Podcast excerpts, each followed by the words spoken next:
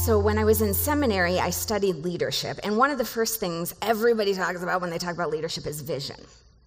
Like every organization, every social movement has a dream, has a vision. Some, pe- some people talk about that like the thing that draws people forward. Some people talk about that like the vision is like the thing that invents the future for that organization or that social movement. So, in considering like visions for some famous uh, Fortune 500 companies you probably know of, uh, these are some of the vision statements that you can decide whether or not they're like living into this or not. Okay, so Amazon, this is what they would say to be Earth's most customer centric company, to build a place where people can come to find and discover anything they might want to buy online. Not bad. Okay, Harley Davidson. They say their vision is to fulfill dreams through the experiences of motorcycling. Not, not my dream, but apparently it's Doug's.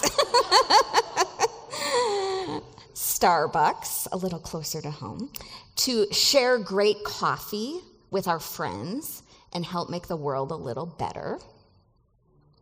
Mm-hmm. Tim, Tim wonders. Hilton, to fill the earth with the light and warmth of hospitality.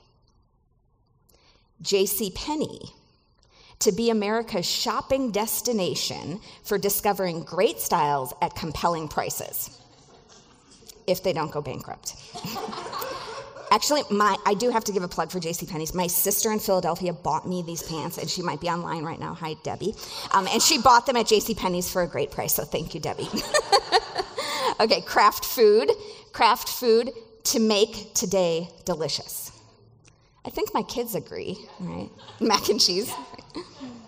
Toys R Us to put joy in kids' hearts and a smile on parents' faces. So, our passage of scripture that we're going to look at today is kind of like a window into God's vision. It's kind of like a picture of God's dream for the kingdom come here on earth as it is in heaven. And so, as we read this passage of scripture, we can kind of ask ourselves, like, how well are we, the people of God, living into God's vision, God's dream? How well are we living out his vision statement. This pas- passage of scripture um, for today from the lectionary actually comes from the book of Isaiah. So it was written long before Christ was born. Um, it's a prophecy.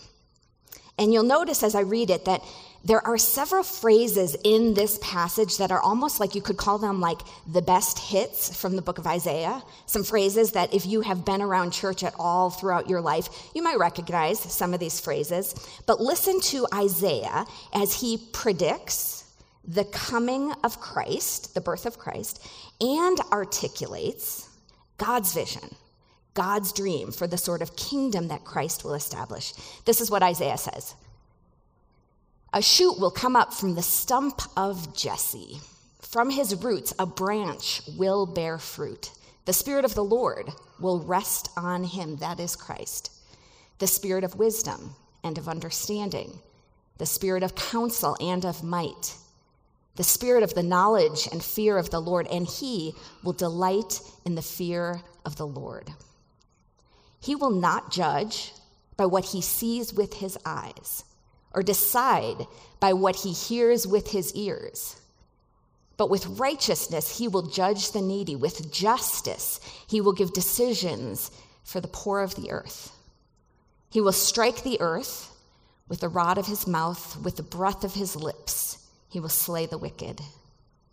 Righteousness will be his belt, and faithfulness the sash around his waist.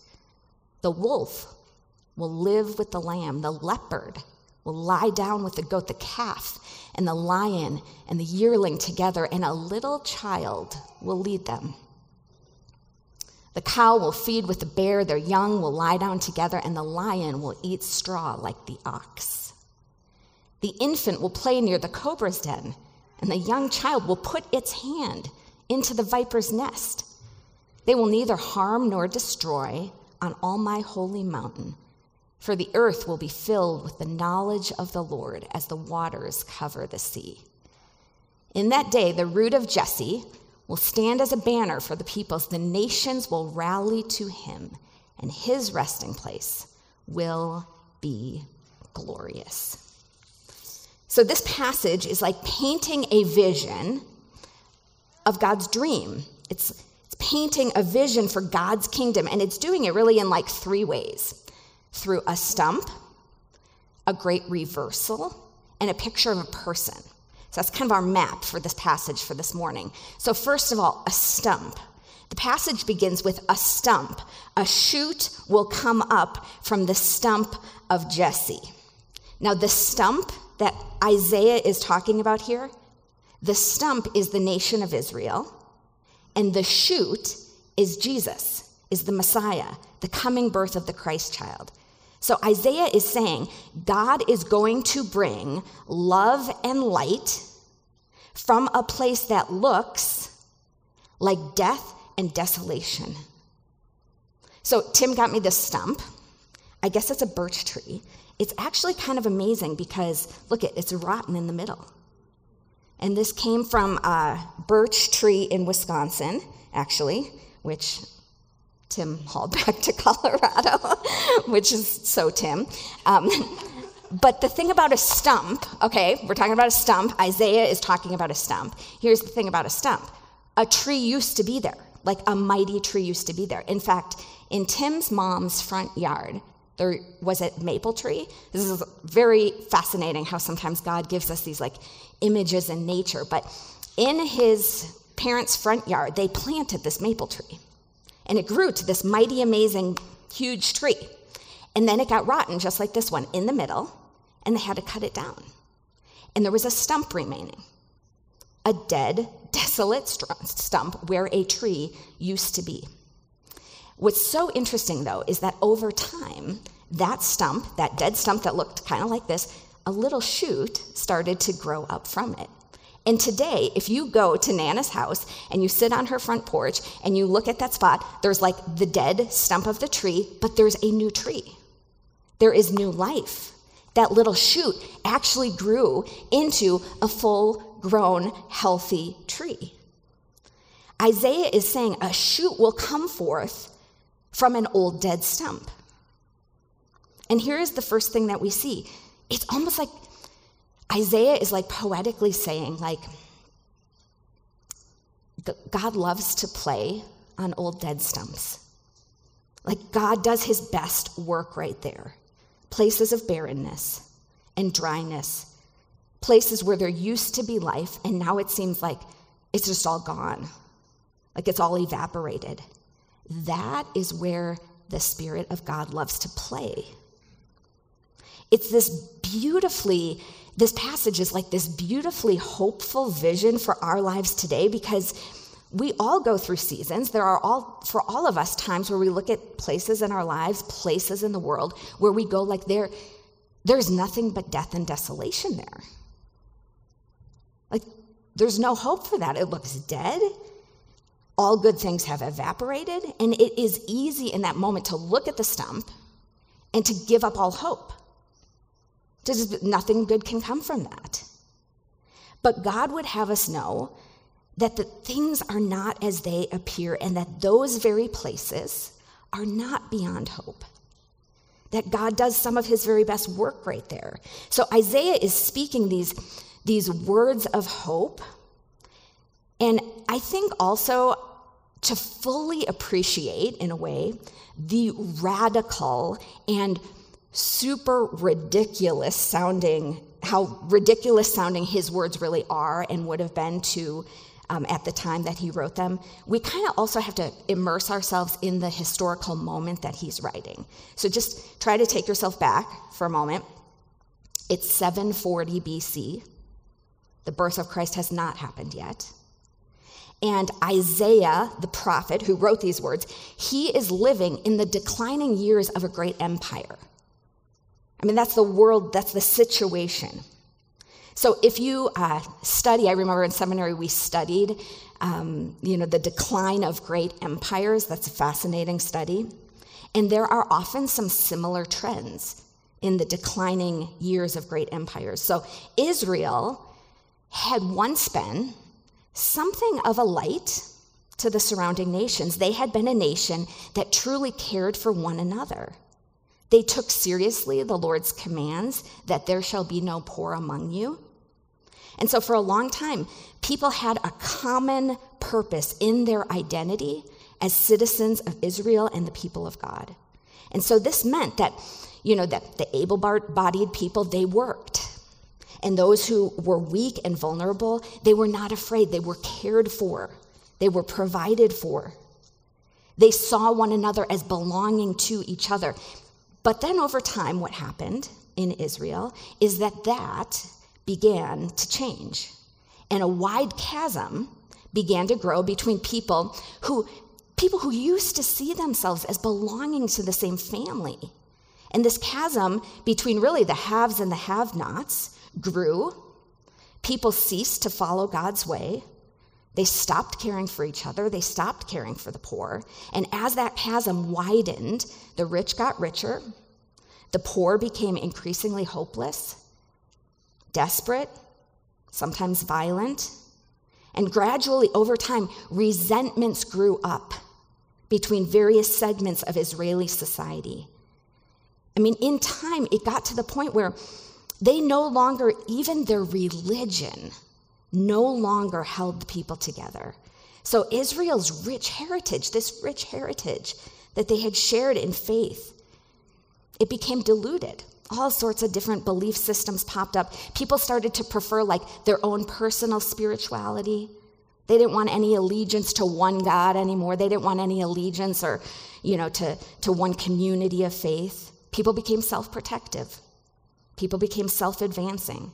They got alienated from one another. There was a fragmentation in the society and a movement away from the God who had given them life. And instead of seeing themselves as they had before as a beloved community ruled by the law of God, they sort of like, done with that, we've got a new rule for ourselves. It's like to each his own, everyone out for themselves. So it is into that declining empire. It is into that historic situation that Isaiah, Isaiah, Isaiah the prophet writes these words. He is in this historical moment of a declining empire, and he walks through, most scholars say, Jerusalem. And he can see with amazing clarity a couple things. And he says, The Lord has told me these things. He says, first of all, this great nation is going to fall. That was like his one of his first predictions, one of his pro, part of his prophecy. This great nation, it's going to fall. This great empire is not always going to be. And then the second thing was a new leader will rise. Isaiah says Israel is going to be cut down to like nothing but a stump as a nation, but then a shoot will rise up from that dead stump. And so the shoot that he is talking about is the coming Messiah, the birth of Christ. And sure enough, true to Isaiah's word, in 722 BC, the Assyrian army came and they overthrew the northern kingdom of Israel. They plundered their wealth, they sold the citizens into slavery, so the great nation of Israel fell, just as Isaiah predicted. And then, sure enough, true to Isaiah's word, 800 years later, we should not miss that, waiting, 800 years later, a child is born in Bethlehem. Can anything good come from Bethlehem? That old stump? The Messiah has come just as Isaiah predicted, a shoot from the old dead stump, because it seems like God loves to do his best work in places of death and desolation. And that's the first thing we see. So, the second thing we see in this passage is this great reversal. Um, do you know what this is? Uno, yes. When I play Uno with my kids, this is the card that totally changes the game, right? Because the game is going along in a certain direction and then somebody plays this card and it reverses directions. It changes course. In this passage, Isaiah is talking about the effects of God's kingdom being like a great reversal. Like the world is going along in a certain way, and then Jesus, and then God's kingdom. And it is a great reversal. It is not that, like, a person is walking along in their life and they meet Christ and they incorporate Jesus in their life and they just keep on walking. He's talking about how, like, a person is walking in life and they meet the Messiah, they submit themselves to the values and the ethics of his kingdom. They don't keep, they actually change course. They repent, they turn. There's a great reversal. So Isaiah starts talking about, like, what this looks like we see this, this passage of scripture is like beautifully poetic in the way it describes this great reversal. It was true then, it's true now, because the reason it's true always is because the reality of God's kingdom operates differently than the reality of the kingdoms of this world that so often influence our lives. So Isaiah says this stuff like this. He's like, the wolf will live with the lamb a little child will lead them. The young child will put its hands in the viper's, in the snake's nest. They will neither harm nor destroy on all my holy mountain. It's like the world is going along in a certain direction, one that very often revolves around power and hierarchies and violence. And then God comes in the person of Jesus with this great reverse card he enters the game. And people who are changed in Jesus come to have a new ruler, a new king, a new kingdom that is not of this world. They're now living in the kingdom of love, which is the kingdom of God. And things look differently from here. And I think so often, like when it comes to Christmas, so often we just, even in church, we, we just miss the point entirely. Because Christmas is not a sentimental story about waiting for baby Jesus. It's an annual reminder that God was willing to empty himself of power. That God was willing to become empty of all power. That God became empty of power. He embodied a poor, marginalized human I mean, that whole move, it just turns the, the dominant ideas about power totally upside down. It just it, it shows God's crazy love for all people, his, his particular preference, perhaps you could say, for the poor, for the marginalized. It reminds us like God is very often found in the places we least expect. And so this passage is just painting this beautiful, I mean, really almost ridiculous vision a lion lying down with a lamb, a child playing with a snake. Like it sounds absurd, really. It's it's extravagant. It doesn't make sense, right? We just sang that. It's it's poetry. This passage is poetry for the great reversal. It's the vision of a world that is in absolute harmony, not just people with people, but like with the entire cosmos. It is a world at total peace, in absolute shalom. Isaiah is saying, like, the one who is to come will be reversing the normal order of things. And if he rules you and you live in his kingdom, you will be reversing the normal order of things. Isaiah is saying he will not judge. I love this line in this passage. He will not judge by what he sees with his eyes or decide by what he hears with his ears, but with righteousness he will judge the needy. In other words, Isaiah is saying the Messiah will not look at the things humans look at. God is not influenced by all the uniforms that we wear. He is not uh, influenced, impressed, or ruled by your uniform of power or your uniform of poverty or piety or whatever posture or performance or proving you put out. God doesn't look at that. Like he looks through all that. He sees straight through all of that to see that every human, everywhere, has a shared longing for belonging that is met in the family of God. That is met in the eternal family of God. So we can ask ourselves when we consider like God's vision, God's dream, how are we doing? How are we doing at living into this? Because God is one who is not deterred by, ruled by, influenced by those labels we so often get in the way of our connecting with one another. Oh, she's rich. Oh, he's poor. Oh, he's smart. Oh, she's dumb. All these things, God doesn't look at that. God looks and sees the shared humanity of people, the, the shared longing for belonging that is met in Him. So that's the second thing. The third thing we see in this passage is a picture of a person. So we see in Isaiah's prophecy a picture of Christ.